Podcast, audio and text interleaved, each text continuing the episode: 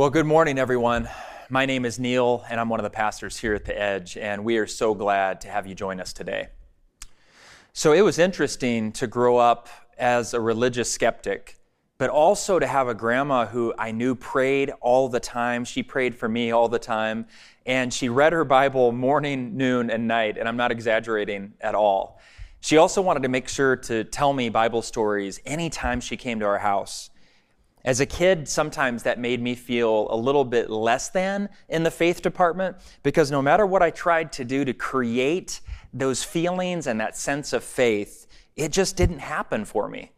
It got to the point that my grandma would pay me to memorize Bible verses. I know that sounds hilarious, but it works. And uh, it worked really just for one verse. And it's the most famous verse in all of Scripture, John 3.16, which of course says, For God so loved the world that he gave his only Son, that whoever believes in him will not perish but have everlasting life. I heard just enough of the Bible from my grandma to be scared of going to hell. But it honestly wasn't enough for me to cross over and actually believe for myself. Because even though I looked at my grandma's life and, and she didn't do anything that went against her words, her life really aligned well with what she said she believed. But I also had parents and friends who would say things like, well, you can't believe everything you read. And, and that stuck with me. And, and maybe you've said that, and maybe you've thought that or heard that from other trusted people yourself. So occasionally I'd have well meaning Christians come up to me and they'd say things like, well, you should just believe the Bible. Or the Bible says this, or the Bible says that. And I'd think, well, a lot of things say a lot of things. And why should I believe what the Bible says more than all those other things? So, what is it that makes this Bible different?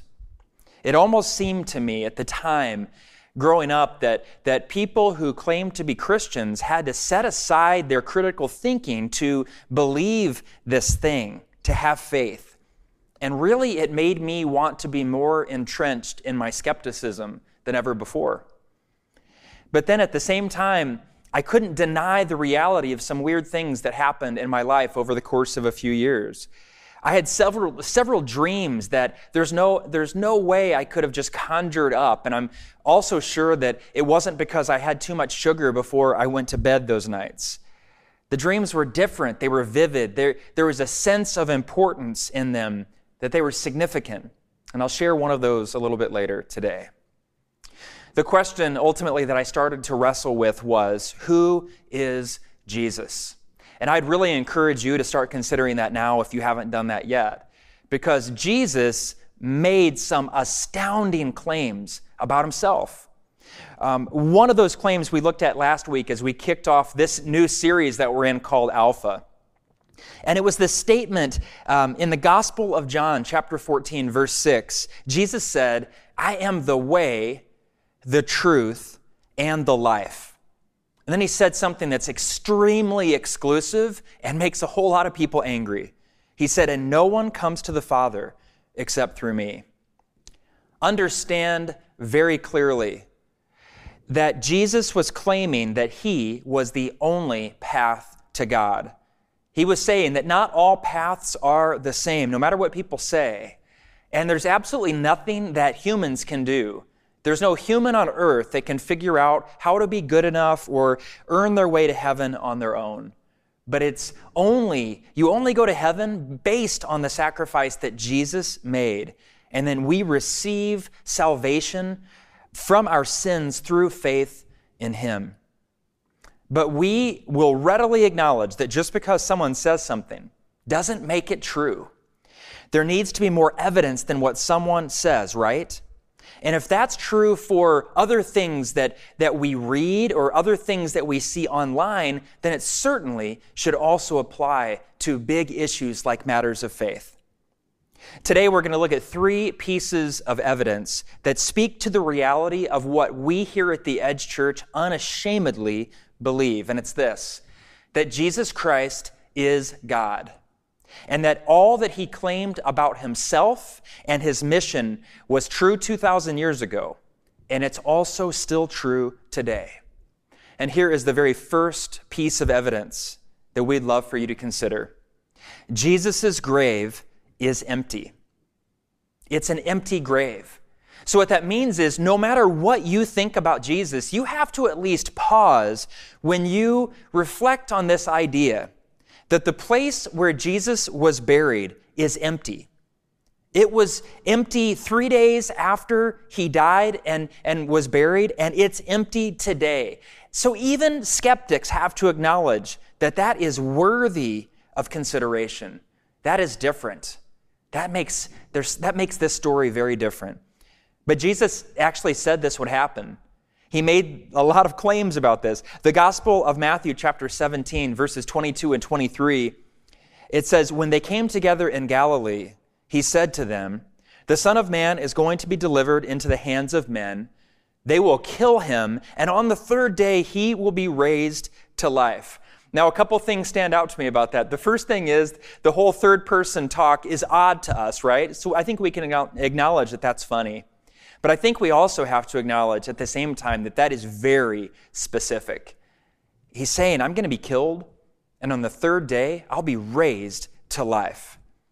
And then after Jesus was crucified and died and buried, we pick up um, on that fateful Sunday morning in the book of Matthew, chapter 28, verses 1 through 10. It says, After the Sabbath, at dawn on the first day of the week, Mary Magdalene and the other Mary, how would you like to be the other Mary, right? Uh, the other Mary went to look at the tomb.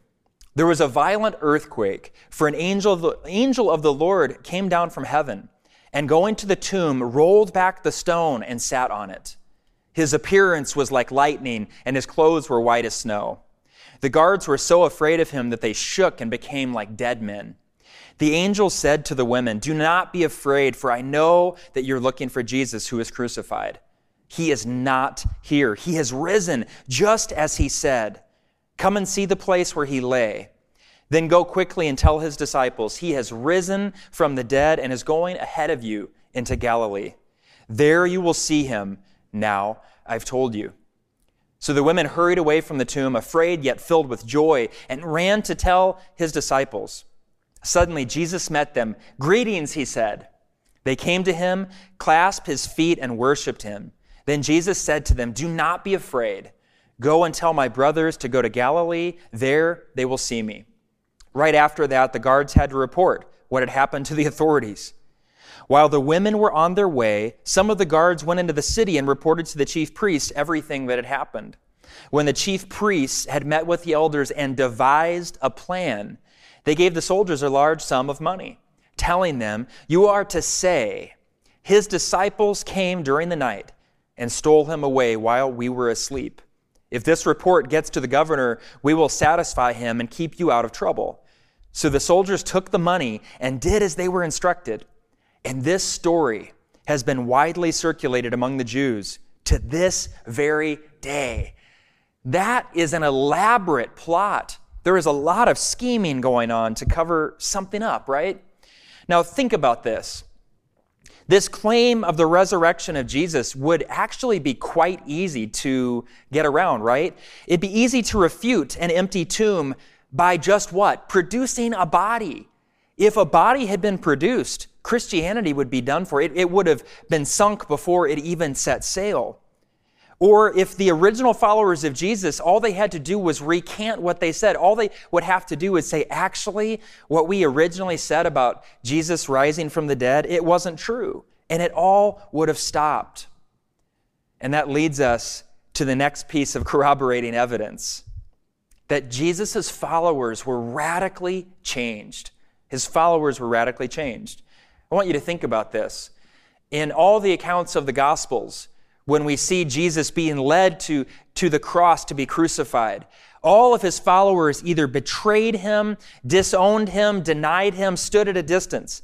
Now, these same people who were too afraid to show up in this place, the same ones who watched his crucifixion at a distance and denied him and, and lied about him, they were radically changed people. They were so radically changed, not just in belief, but in their actions, that they couldn't stop talking about what they now knew was the central fact of all of their realities that the tomb was empty and that Jesus was alive. This changed everything for them, and they couldn't help but tell the unbelieving world what they had come to believe. Acts chapter 2, of course, records the beginning of the Christian church in Jerusalem, but Acts chapter 1 is what turned these terrified deniers into fearless proclaimers. Acts chapter 1, verses 1 through 9. Luke, um, the author of the Gospel of Luke, he uh, wrote this. He says, In my former book, Theophilus, he's referring to the Gospel of Luke, I wrote about all that Jesus began to do and to teach until the day he was taken up to heaven after giving instructions through the Holy Spirit to the apostles he had chosen. After his suffering, he presented himself to them and gave many convincing proofs that he was alive. He appeared to them over a period of 40 days and spoke about the kingdom of God. On one occasion, while he was eating with them, he gave them this command Do not leave Jerusalem, but wait for the gift my father promised, which you've heard me speak about. For John baptized with water, but in a few days you will be baptized with the Holy Spirit. Then they gathered around him and asked him, Lord, are you, are, are you at this time going to restore the kingdom to Israel? He said to them, It is not for you to know the times or dates the Father has set by his own authority. But you will receive power when the Holy Spirit comes on you, and you will be my witnesses in Jerusalem and in all Judea and Samaria and to the ends of the earth. After he said this, he was taken up before their very eyes, and a cloud hid him from their sight. This was an incredibly formative moment, right? And then just three chapters later in the book of Acts, those same disciples were dragged before the Jewish Supreme Court to, to answer to these judges who didn't like the, this story that they were sharing. And they boldly answered the judges, and this is what the court noted in Acts chapter 4, verse 13. It says, When they saw the courage of Peter and John, and they realized that they were unschooled, ordinary men, they were astonished and took note that these men had been with Jesus. They weren't just changed momentarily, they were changed permanently for the rest of their lives. And according to church history, um, not all these things are recorded in the Bible, which I think it actually lends more to the believability. According to church history, every single one of the disciples except for John was killed for their faith in Jesus. I love what the author Josh McDowell wrote about this. He said, Yes, many people have died for a lie, but they did so believing it was the truth. If the resurrection had not happened, obviously this, the disciples would have known it. Therefore, they would not only have died for a lie, here's the catch, but they would have known it was a lie. It would be hard to find a group of men anywhere in history who would die for a lie if they knew it was a lie. And here's the final evidence that we're going to talk about today that Jesus is God and all that he said about himself and his mission that was true 2,000 years ago is true today is that Jesus' light and life shines on and through people today. Jesus' light and his life shines on and through people today. Earlier, I told you about a, a series of dreams that I had, and I, I said that I would share one of them, and, and, and this is what it is because it was extremely meaningful to me. When I was about 12 years old, I remember uh, going on our annual family trip to the Outer Banks of North Carolina, and we stopped at my grandma's house like we always did to stay overnight. And that night, I remember falling asleep, and in my dream, I walked into the house that I actually lived in, and I noticed that it was pretty much all dark, and it was getting dark outside and I walked uh, through the main floor to the stairs, and I got to the top of the stairs, and I remember standing on the landing just for a minute, and I looked way down the hallway to where my bedroom was because this incredible glowing light was coming out of my, my room. And I remember in the dream thinking, I don't remember leaving the light on. So I made my way down the hallway, and when I got to the entrance of my room, I turned the corner And in the place, in the place where the light bulb would have been in the lamp that sat by my bed was Jesus. And he was standing in the place where the light bulb was, and his arms were out like this. And I remember him looking at me, and he just had the kindest, most welcoming expression on his face. Then I woke up. I immediately walked downstairs and my grandma was sitting at the kitchen table and she was eating breakfast. And she had her Bible open as she always did. And I told my grandma my dream. And she just smiled and she said, I pray for you each day. And then she opened the Bible and she read this to me John chapter 8, verse 12. When Jesus spoke again to the people, he said, I am the light of the world. Whoever follows me will never walk in darkness, but will have the light of life. I know today, and it makes me emotional, that the Lord has pursued me and my stubborn, my skeptical heart my whole life.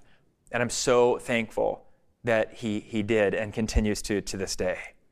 But I'm also grateful for the light of Jesus that I experience through people when they allow God to shine through them. A few days ago, one of the brightest lights that I know burned out when my Aunt Sandy died. She went through a lot of things in her life, but she always kept first things first. She was probably one of the very purest people I've ever known. She refused to say a bad word about anyone, and she could have. She would have actually had the right to do that, but she didn't. No matter what they did to her, she just followed the Lord diligently her entire life. One of the last times that I saw her was just over six years ago when she came to say goodbye to her little brother, my dad, not long before he died in September of 2015. And that day, she jumped on the trampoline in my backyard with my three girls. She was 79 years old at the time. My Aunt Sandy was evidence to me and to everyone around her that Jesus is God and that He is alive and He shines through His followers today. The question I have for you is this Who is Jesus to you? If you've never called out to Jesus before, you can do it today, wherever you are. You can do it in the house church you're in. You can do it all by yourself in your car. You can do it um, at lunch, at school, wherever you are. Just know this He is good and He is for you and He's pursuing you. And He won't leave you hanging like people can do. He'll respond to you. John chapter 6, verse 37, it says, All those the Father gives me will come to me, and whoever comes to me, I will never drive away. I think for so many of us, at our core, our core desire is to be wanted by someone, to be loved by someone, someone who won't leave us. Jesus, he, he's, he's that one. He'll never leave you, he'll never forsake you. He would never drive you away. So, what does it look like to come to Jesus? Um, I think sometimes we can make it too complicated theologically. It really looks as simple as Romans 10:13, which says, "Everyone who calls on the name of the Lord will be saved." So, wherever you are, however old you are, um, no matter how much religious uh, baggage or background or experience you have, I just ask you to call on Him today. You could say something like this Jesus, I believe in you. I believe that you are God. And I believe that you came to save me from my sins. And I thank you today for your grace and for your forgiveness. And I ask you to make me new today and through the rest of my life. Amen. In just a minute, we're going to close with a final worship song. But before we do that, we have some questions that we like to give you to consider in your house churches or wherever you're gathering this week. And the first one is this What is your main takeaway from the sermon today? The second one is What persuades you the most when it comes to your faith? Is it reading the Bible? Or is it maybe the stories or examples of others? And why is that? Finally, the question really that we started out with Who do you say Jesus is? Who is he? And how did you get to that place? May God bless you. Have a great week, and we'll see you next time.